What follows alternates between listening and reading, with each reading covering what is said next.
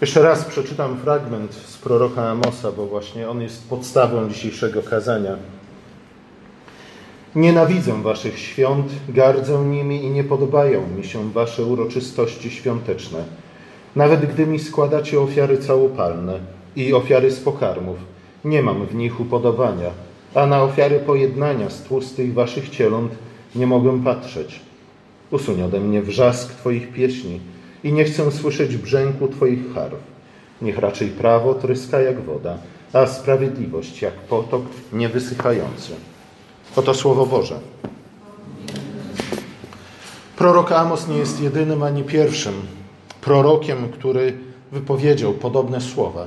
Znajdujemy podobne słowa między innymi w Psalmie 40, w pierwszym rozdziale proroka Izajasza, w szóstym rozdziale proroka Micheasza. Prorocy powtarzają dość często, że jeśli wierzymy, iż samymi tylko ofiarami jesteśmy w stanie przebłagać Boga i zyskać Jego przychylność, to wielce się mylimy, a nawet prowokujemy Boga do gniewu, ponieważ traktujemy Go, jakby był jakimś pogańskim bóstwem. Największa ofiara, której nie towarzyszy pokuta i wiara, jest wyzwaniem rzuconym Bogu ze względu na to, że mówi kłamstwo na temat Boga, do którego chcemy się zbliżyć. Sprowadzenie religii do samego rytuału zabija prawdziwą religię. Ze względu na to, iż Bóg chce, abyśmy nie tylko przychodzili do Niego w sposób, jaki Jemu się podoba, ale żebyśmy czynili to ze szczerym sercem, z pokornym sercem. Bóg chce, abyśmy kochali Go całym sercem, całym umysłem i całą naszą duszą. To znaczy, że w prawdziwej religii nie ma miejsca na żadną hipokryzję.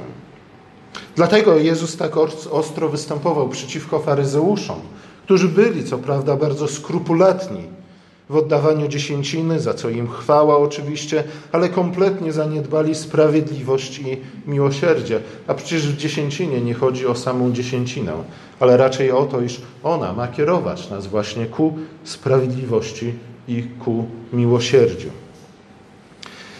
Amos oczywiście z tym wszystkim zgodziłby się, Przyznałby rację, że kult musi być powiązany z etyką. Jedno musi oddziaływać na drugie i w rzeczy samej oddziałuje. Ale prorok wskazuje na jeszcze jeden problem. Musimy pamiętać o tym, do kogo Amos się kierował.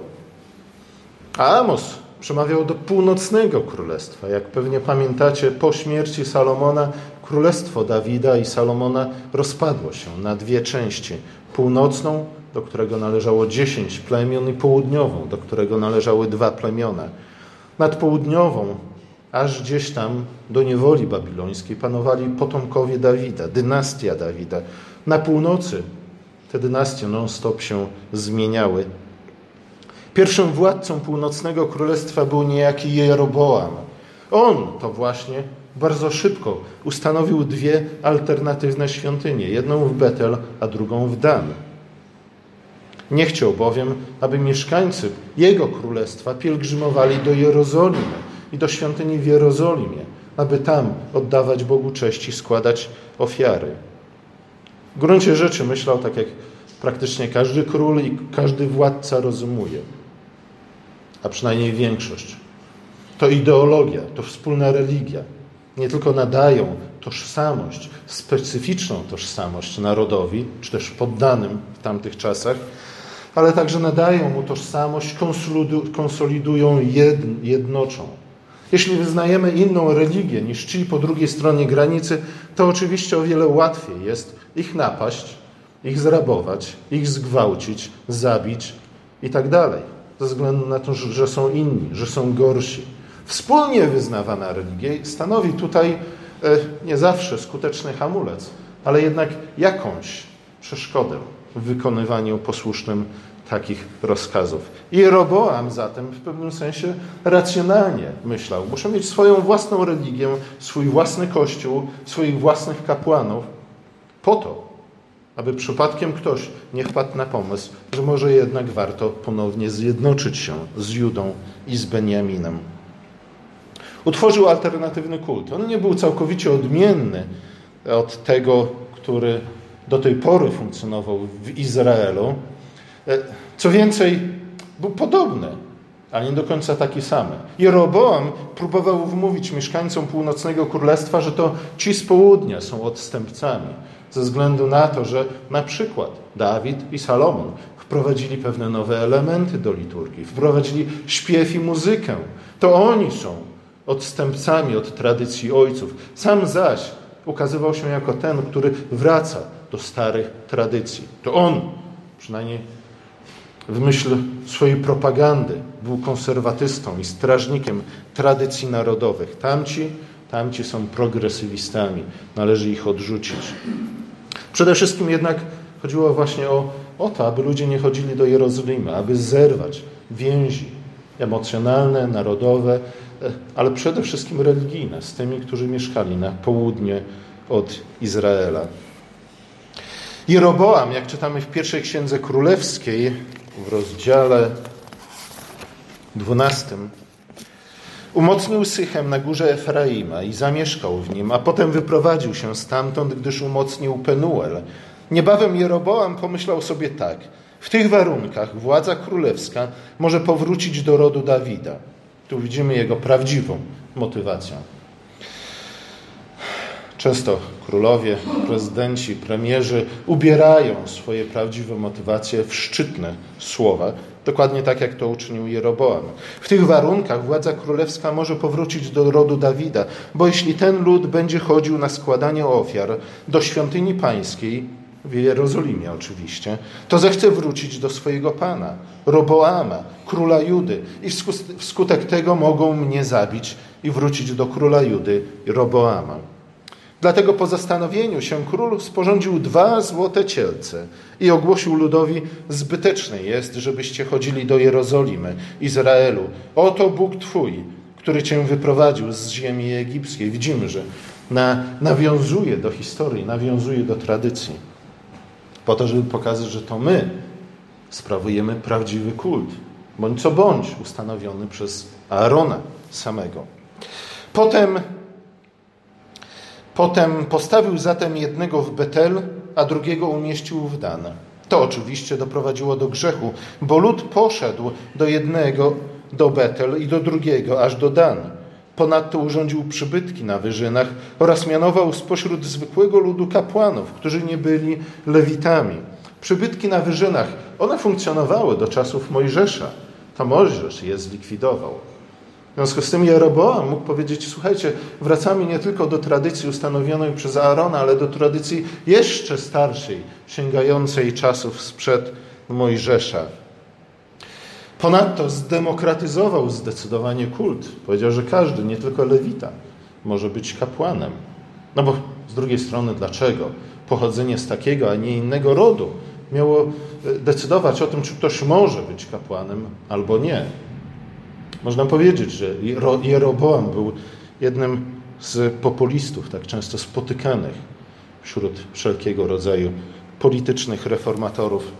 Następnie Jeroboam ustanowił święto w ósmym miesiącu, piętnastego dnia tego miesiąca, naśladując święto obchodzone w Judzie, a sam przystąpił do ołtarza.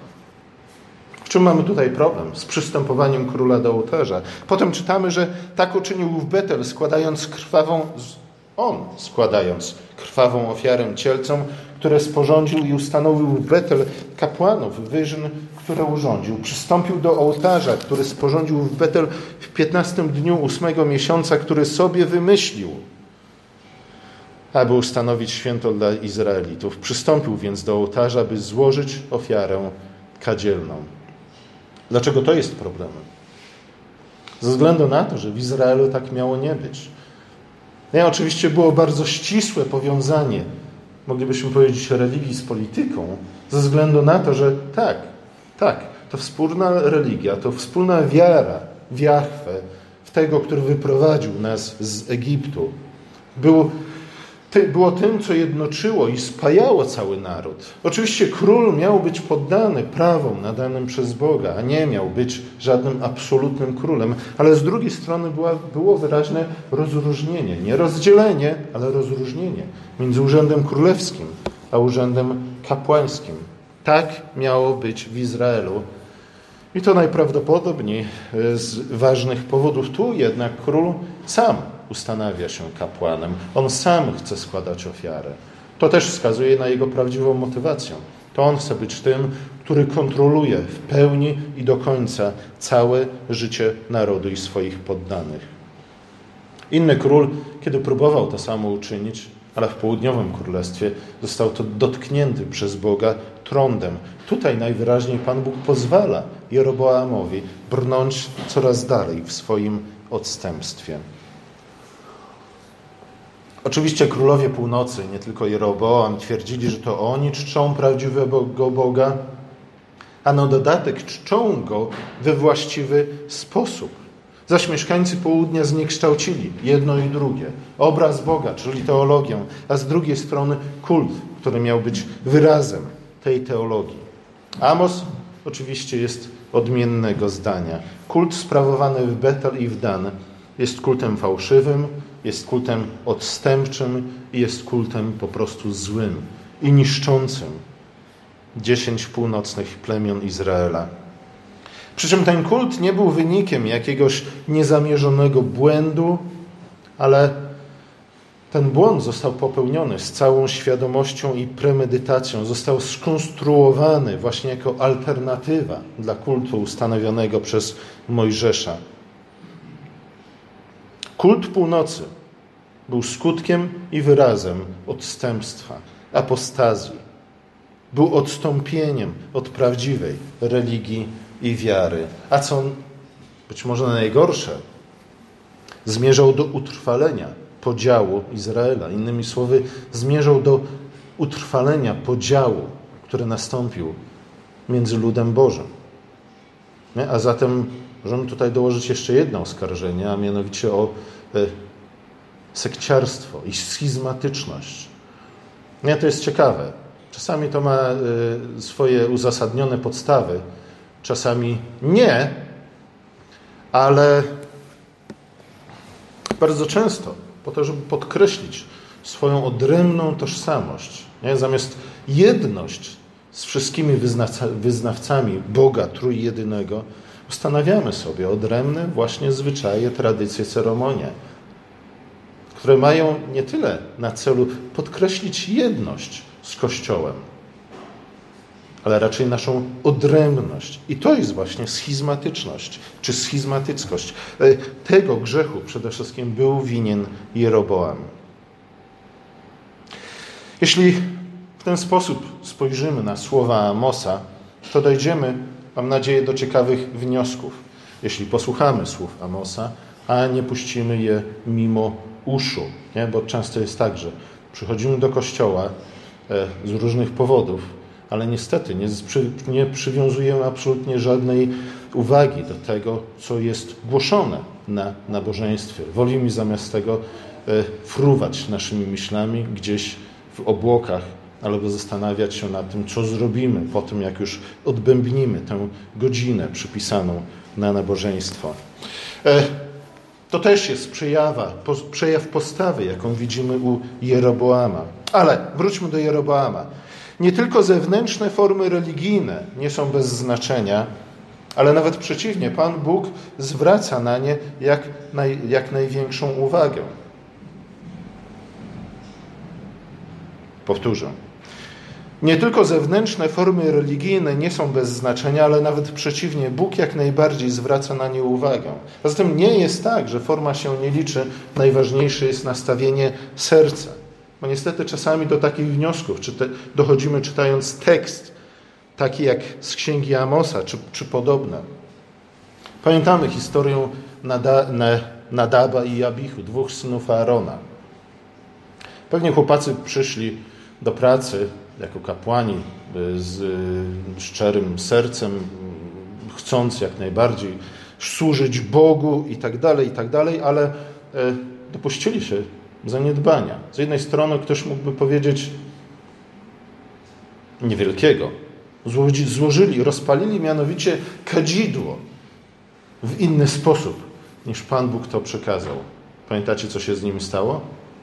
Pan Bóg ich zabił, uśmiercił na miejscu. Może w nagrodę, bo chciał im zaoszczędzić męki, tułaczki czterdziestoletniej po pustyni. Powiedział, chłopaki, brawo, zabieram was do nieba. Wydaje mi się, że jednak nie, że chodziło o coś innego. I rzeczywiście może się nam wydawać, że Pan Bóg czasami postępuje w sposób taki małostkowy, drobiazgowy, czepia się detali, e, a może jednak nie. Może jednak, kiedy e, mówi nam proste, jasne, zrozumiałe rzeczy, e, do których naprawdę nie trudno się zastosować, to oczekuje, to oczekuje, że się do nich zastosujemy. Czyż ktoś się chyba zamknął? E... To jest tak trochę jak w ogrodzie. Pan Bóg powiedział: Słuchajcie, mnóstwo drzew, z każdego możecie jeść, tylko z tego jednego nie jedzcie. Cóż trudnego, tak obiektywnie rzecz biorąc, było w zachowaniu tego przepisu, tego nakazu Panu, Pana Boga. Nie? Czy Pan Bóg był małostkowy, kiedy zabronił jeść z tego jednego drzewa? A może jednak w tym kryła się jakaś mądrość? Czy Pan Bóg był małostkowy, kiedy powiedział do Nadaba i Abichu, chłopaki, rozpalcie kadzidło w ten, a nie w inny sposób. To nie jest skomplikowane, potraficie to zrobić, nie? To jest jak podstawy mnożenia. Ale nie, oni chcieli być twórczy. A może a może nie chcieli być twórczy, może chcieli być spontaniczni, a może po prostu, może po prostu im nie zależało na tym. Ale zobaczcie, jakakolwiek by nie była ich motywacja, czy to chodziło o niedbalstwo, czy chodziło o twórczość, e, to świadczyło bardzo wyraźnie o ich nastawieniu, o ich motywacji, o ich stosunku do samego Pana Boga.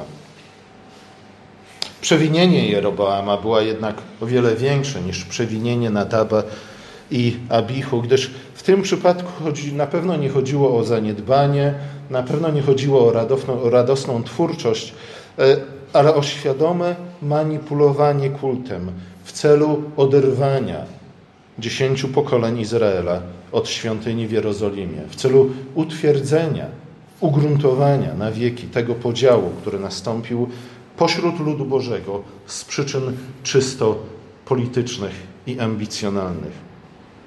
Kiedy więc Bóg przez proroka stwierdza, że nienawidzi świąt obchodzonych na północy, że nie może patrzeć na ich ofiary, że drażni go, zgiełk jego pieśni. Tu dosłownie czytamy mnogość i bezmiar jego pieśni. Wydaje mi się, że to jest o wiele lepsze tłumaczenie, ze względu na to, że Pan Jezus nawiązuje do tej mnogości w kazaniu na górze, że Bóg nienawidzi dźwięku ich harf i innych instrumentów muzycznych, to nie znaczy, że Pan Bóg generalnie z zasady nienawidzi tych rzeczy, bo przecież sam je poprzez Mojżesza ustanowił. Chodzi raczej o to, że Pan Bóg nienawidzi fałszywego kultu, który Jeroboam ustanowił na północy.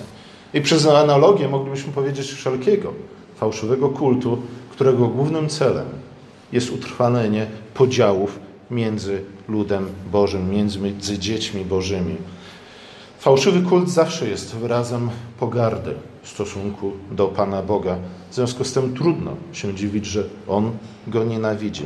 Jest zaprzeczeniem tego, czym ma tak naprawdę być kult i cześć, którą wspólnie oddajemy Panu Bogu. Ponieważ ten kult i ta cześć, którą wspólnie oddajemy Panu Bogu, właśnie ma na celu między innymi, a może nawet głównie, sprawienie, że staniemy się jednym ciałem. Czyż o tym nie mówi apostoł Paweł w dziesiątym rozdziale pierwszego listu do Koryntian? Po to wspólnie przystępujemy do stołu pańskiego, abyśmy stali się jednym ciałem, abyśmy wzrastali jako jedno ciało. A zatem wszelki kult, który ma na celu utwierdzenie podziałów i schizmatyczności, jest kompletnym zaprzeczeniem tego, czemu kult ma służyć. Kalwin czyni tu dość interesującą obserwację, e, która z drugiej strony jest oparta właśnie na tym, co Jezus powiedział w kazaniu na górze. Jezus mówi, że poganie wierzą, iż ich bogowie, i niestety wielu wyznawców prawdziwego Boga, Jahwe, także wierzy, iż On wysłuchuje ich ze względu na wielość i długość ich modlitw. Fałszywy kult właśnie ma to do siebie, że kieruje się między innymi zasadą, że więcej znaczy lepiej, że jakość, nie, ilość zawsze przechodzi w jakość. Słuchajcie, to jest bardzo ciekawe, zresztą sam kiedyś Byłem zwolennikiem tej zasady, nie? że jak się tak wymęczymy już do końca na nabożeństwie, to wtedy Pan Bóg jest najbardziej z nas zadowolony. Nie? Jak, już, jak już nie dajemy rady stać, jak już gardło mamy zdarte do końca, jak już padamy i zasypiamy, nie? to wtedy Pan Bóg się cieszy, bo w ten sposób pokazujemy, jak bardzo nam zależy na Panu Bogu. Ale Jezus mówi, niekoniecznie. Kalwin mówi niekoniecznie. Amos mówi bynajmniej. Nie o to chodzi. Zmęczenie wyznawców, czy też czcicieli, taką lub inną formą albo treścią nabożeństwa, nie jest znakiem prawdziwej pobożności. Wręcz przeciwnie, może być znakiem prawdziwego odstępstwa i schizmatyczności. Prorok kończy swoją wypowiedź słowami: Niech sprawiedliwość wystąpi jak woda z brzegów i prawość jak potok niewysychający wyleje. I oczywiście chodzi o to, że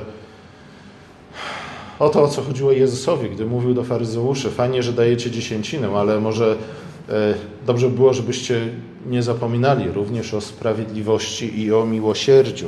Niewątpliwie chodzi tu o wezwanie do sprawiedliwego postępowania, wezwanie do tego, aby kult był połączony z etyką, żeby jakoś jedno na drugie wpływało w sposób pozytywny i zachęcało, żeby nabożeństwo zachęcało nas do tego, abyśmy okazywali miłość Bogu i naszym bliźniom. Ale nie tylko o to chodzi prorokowi, ze względu na to, że znów fałszywy kult nie, niekoniecznie zachęci nas do tego. O tym dzisiaj więcej na katechezie będziemy mówić, ale w jaki sposób fałszywy kult ma nas zachęcić do prawdziwej miłości bliźniego? Nie za bardzo wiem. Z drugiej strony słowa proroka nawiązują do motywu rzeki, która wypływa ze świątyni, wypływa z miasta Bożego, wypływa spod tronu Bożego i oczywiście to prowadzi nas z powrotem do samych początków historii opisanej w Piśmie Świętym, ponieważ tam czytamy o rzece, która przepływa przez ziemię Eden i przez zasadzony na wschodzie ziemi Eden ogród.